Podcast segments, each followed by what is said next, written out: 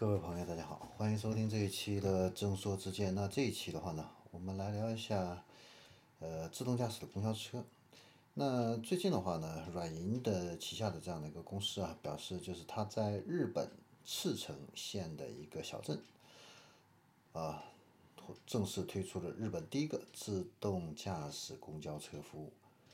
那因为这个县呢，它的这个人口老龄化呢在加速增长，啊，那。软银的旗下的这个公司的话呢，是一个自动驾驶的车辆的一个运营商啊。那它推出的这个车的话呢，是可以乘坐九人的这个自动驾驶公交车啊，时速的话呢，可以达到二十公里。呃，那与此同时的话呢，在中国的苏州啊，也出现了这样的一个九座的小巴车啊。那这个小小巴车的话呢，是青州智行公司啊推出的。那它在苏州啊，有 Q 一和 Q 二两条线路，都是在苏州北站周边的这个高铁新城一带啊，总共是九点八平方公里的范围内巡视，而且呢，现在已经是常态化的运营，完全免费啊。呃，它的这个车的话呢，跟普通的小巴车呢，呃，没有太大的一个区别。那智行的话呢，总共是制作了五辆这个小巴车啊。呃，安全考虑的话呢，现在的话呢，呃，它车里面呢还是有这个方向盘和驾驶位的，然后也有这样的一个安全员啊，在这个上面呢负责这个车辆的这样的一个安全啊。嗯，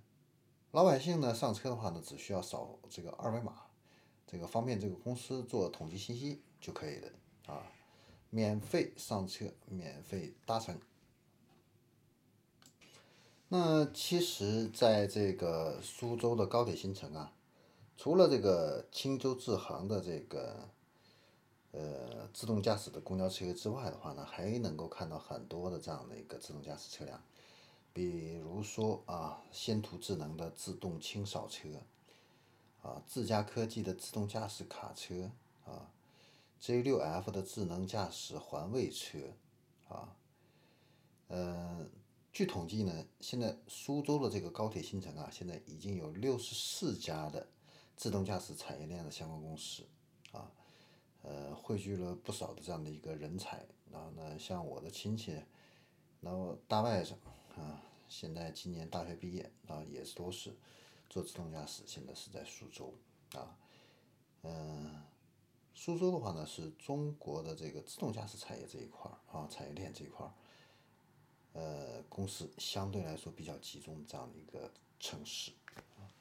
好，那这一个这一期的正式事件的话呢，我们就分享到这里，我们下一期啊，再见。